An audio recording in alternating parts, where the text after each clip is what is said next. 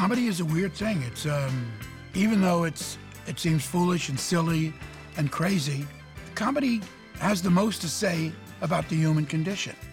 If you laugh, you can get by. You can struggle when things are bad. If you can get a sense of humor.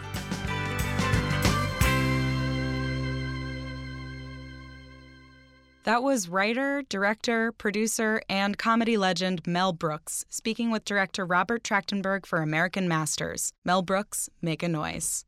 At 91 years old, Mel Brooks has had several careers worth of successes and is on the astounding 12 person list of people who have won an Emmy, Grammy, Oscar, and Tony Award, aka an EGOT. A few of his most popular film credits include Blazing Saddles, Young Frankenstein, Spaceballs, History of the World Part 1, and Robin Hood Men in Tights. Um, I know every single word of that last one. But before he became Mel Brooks, he was Melvin Kaminsky, an 18 year old boy in the U.S. Army during World War II. During this time, he served as a corporal in the 1104 Engineer Combat Battalion and was responsible for defusing enemy landmines at the front line. Not the back line, not the middle line, right at the front.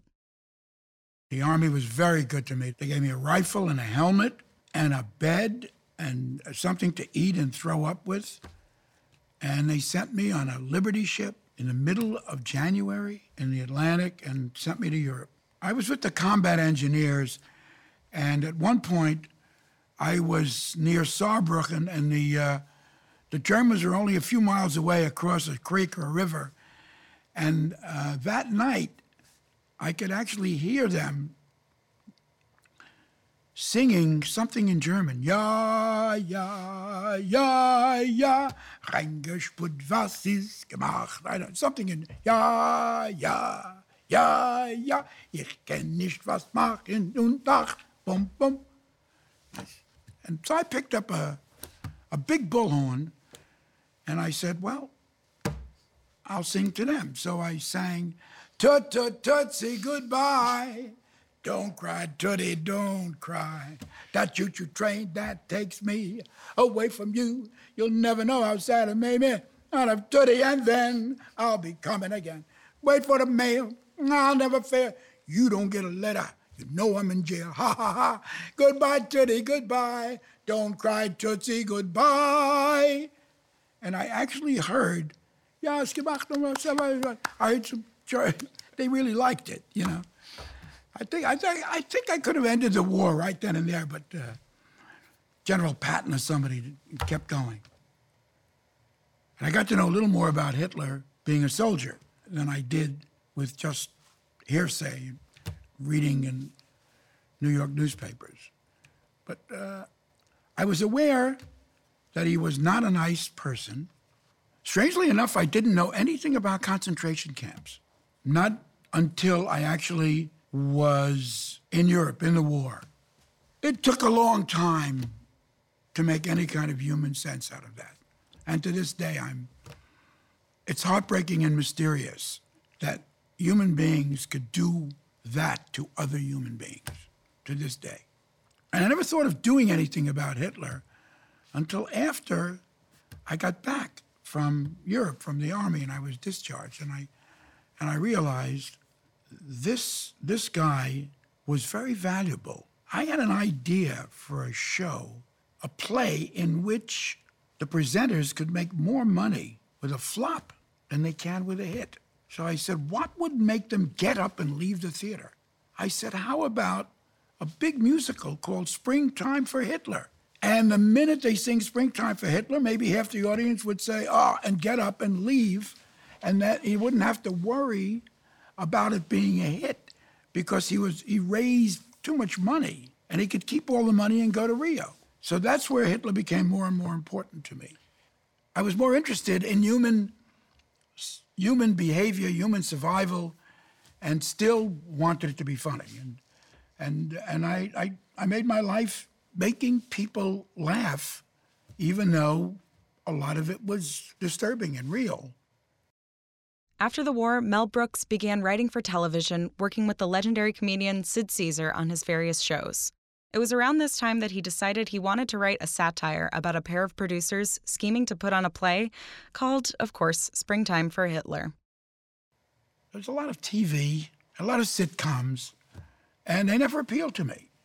And I I read a book by Nikolai Gogol, and I and I and I I'd read this book, and I'd say, "Gee, this guy is really good." Or I'd I'd read I don't know Dostoevsky or Tolstoy or I don't know. I'd, I'd be in love with stuff that wasn't sitcoms. Even Get Smart, which was crazy and silly, it still had to do with I don't know human personality rather than than a sitcom. That was a very hard sell. As a matter of fact, we did Get Smart with, with you know, the wonderful Don Adams.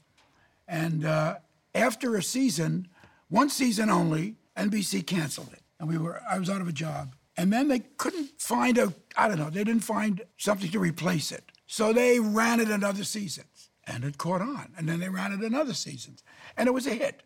And so for the next five years, money was coming in. And then I said, well, maybe I can I can finish a, a, a book uh, that I was writing called Springtime for Hitler, and I was gonna I was gonna write this book. And I showed it to some friends and I showed it to some publishers, and they said too much dialogue, not enough narrative. So I, they said it, maybe it's a play. Good. So I turned Springtime for Hitler into a play, and I took it to Kermit Bloomgarden, who did Death of a Salesman, and I said, Kermit, how about this play? And he said, it's too many sets. You've got too many places, and, and, and it's going to be too expensive. You know, the, the cliche is one set, five characters. And here I had 35 sets and 28 characters. He said, it's going to be too expensive. So I said, what do I do? He said, I think it's a movie. So I began to write Springtime for Hitler as a movie. And I went everywhere. Nobody wanted it. They said it was too crazy. And then I met a guy called Sidney Glazier.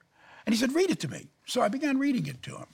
And when I got to, to Springtime for Hitler, he got very excited. He fell down laughing and, and spit out the tuna fish. And he said, We got to do it. We got to do it. So we went everywhere to Paramount.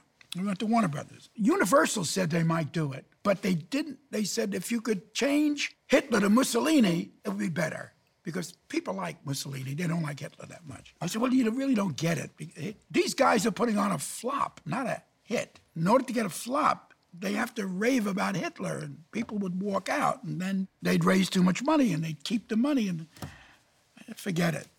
And finally, Sidney introduced me to Joseph E. Levine. At, at that point, Joseph E. Levine was making movies for Embassy. The movies were called Hercules and then Hercules Unchained, and then Hercules nearly changed, and Hercules changed again. All these Hercules movies were making money. And he said he liked Springtime for Hitler. And he said, I'll do it. And we, we start to make Springtime for Hitler. And then Joe Levine calls and says, It can't be called that. I called all the Jews that own movie houses, and they said, No, you can't. You got to get another name. So I said, Okay, I'll get another name. I'll call it um, The Producers. That's ironic because they were anything anything but producers. And so Zero Mostel was hired to do it. It, it was difficult to direct Zero Mostel. I had never directed before, and he, he simply wasn't taking direction from anybody. And so I had to, I really had to be careful about not hurting his feelings and still getting what I want. And for the most part, it was difficult, but so rewarding in terms of his talent. I mean, he was such a great, great artist but no trouble at all from Gene Wilder. There was one night, it got to be 5.30 or 6, and I said, I want you to do the wacky scene where you, uh, where you really go crazy. And he said, I'm really tired. Can't we do it tomorrow morning? And I said, no, I need it. I really need it tonight. So he said, but I'm exhausted. I said, well, what would give you some, some spirit? He said, well, chocolate. I said, okay. I got him some chocolate, and I'd say, eat slow. I said, okay. Finally, he got to be uh, finished with it, and I said, "Have a black, some black coffee." He said, "I don't drink coffee." I said, "Drink it tonight." He said, "I don't drink coffee. I don't like coffee." I said, "Drink it tonight. Do it. Drink the coffee." And he said, "Okay," you know, and he, he drank the coffee. Now I think I went too far because he was he was he was nuts, and and he did this crazy scene in which he's, his name was Leo Bloom, and he, he was working for Max Bialystock as, as, an, as an accountant. And Bialystock tried to woo him into joining him with creating Springtime for Hitler. And, and, and Gene was dipped by him, and finally he dropped him. He nearly jumped on him. He had a nervous breakdown in the corner, and it's a great scene where you know where, where Gene Gene goes bananas. And I, you know, I shot it twice, but I the first take was it. It was, it was just brilliant. You know, I think my movies are really about philosophically anyway, money or love. And in every movie I make, I always have them decide that love is better. In the producers, their scheme, Bialystock's theme, is to make a bundle of money, a real bundle of money, millions, and go to, and, and go to Rio. And in the end, they end up being arrested and in court, and Bloom confesses how much Bialystock means to him and how happy they are to have found each other and, and their affection for each other and their respect for each other than, than money. Bloom was just a caterpillar who would never become a butterfly until Bialystock became his catalyst. And Bialystock was just a just a crook who just wanted a lot of money and didn't care about people and art and, and, and theater until Bloom showed him the, the glory of what he was actually doing. But uh, nobody came. Joseph E. Levine did not spend any money, and it was kind of a, a surprise there was a bag lady who came. There was me and Alfa-Betty Olsen who helped me cast it and helped me write it, and her husband, David Patch now. It used to be David Miller. But anyway, there was me and David and Betty and a bag lady. That was four. And two people with Joseph E. Levine from his company. And there was four of them. So altogether, in a 1,600 seat house, there were eight people. so I thought we had a failure completely. Anyway, I threatened I threatened Mr. Levine with uh, a lawsuit, with with taking it somewhere else, with buying it back, and and I finally got him to open it at the Fine Arts Theater in New York City, on 58th Street between Columbus and Madison. I came there early Friday morning, and there was a line around the block. How? What was the magic? How did they know? Who knew that the producers was a movie to see? A line around the block. And I to this day, I don't know why. And it was packed. And it got kind of mixed reviews. When it opened, uh, there was a woman who wrote for the New York Times. Her name was Renata Adler. And she crucified it. She called it the worst picture in the world and in very bad taste with Hitler. And the leading man was too fat. Zero was too. And I, you know, I thought that, well, that, that's the end of my career. But then Gene Shalit came up and said, No one will be seated for the first 88 minutes of this movie. They'll all be on the floor laughing their head off. And you know, so that was a big, so it got mixed reviews and it ran. It just ran. Well, I always, I tell you, the truth is, I always believed that you could get even with a dictator by making people laugh at him rather than getting on a soapbox and trying to play vocal ping pong and, and having a point of view about democracy versus totalitarianism. And I said, if you can just make people laugh at Mussolini, make them laugh at Hitler, make them laugh at all, all you know, uh, uh, dictators, they, they would be defeated by, by laughter.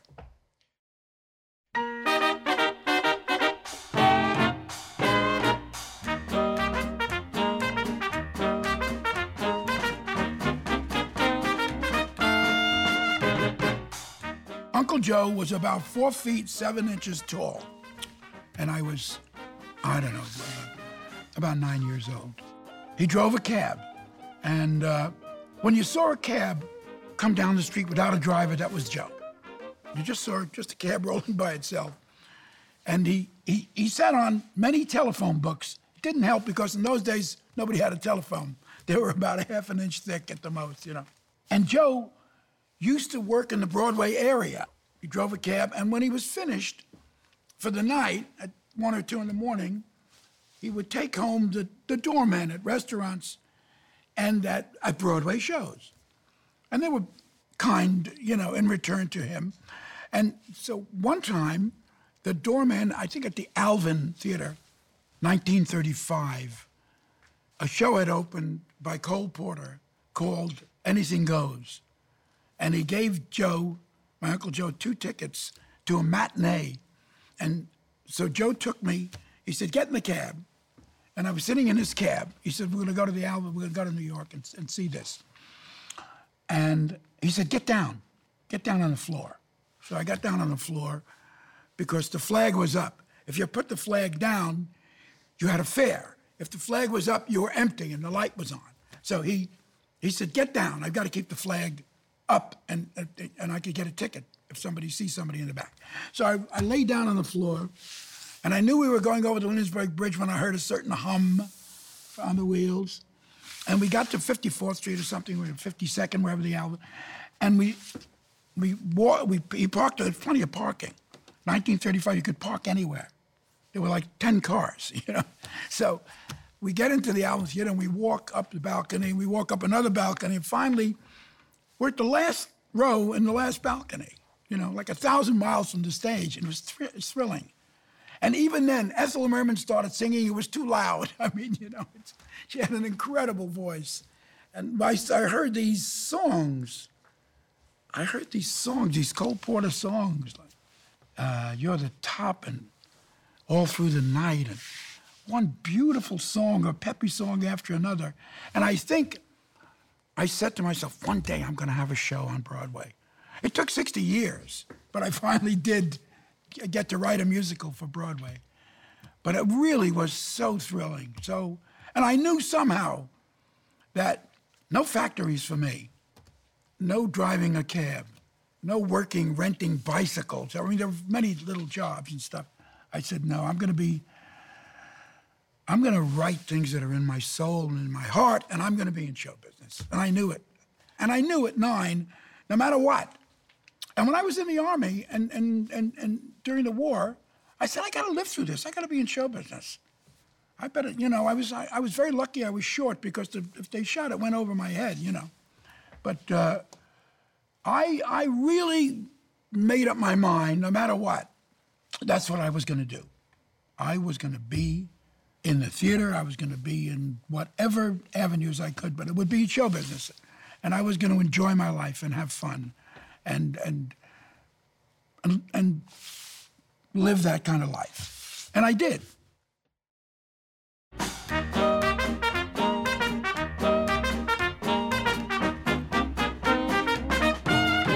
The American Masters podcast is produced by Joe Skinner with sound engineering by John Berman, Ed Campbell, and Josh Broom. Original artwork for the American Masters podcast has been designed by Cristiana Lombardo. For American Masters, we'd like to give a special thanks to series producer Julie Sachs and supervising producer Junko Tsunashima. And I have been your host, Anna Drezen. Thanks for listening, and don't forget to subscribe on iTunes, SoundCloud, or Stitcher for future episodes. And visit the American Masters website at pbs.org slash American Masters for very cool digital archive gems, past episodes, and more. Come back in two weeks for our next episode of the American Masters podcast.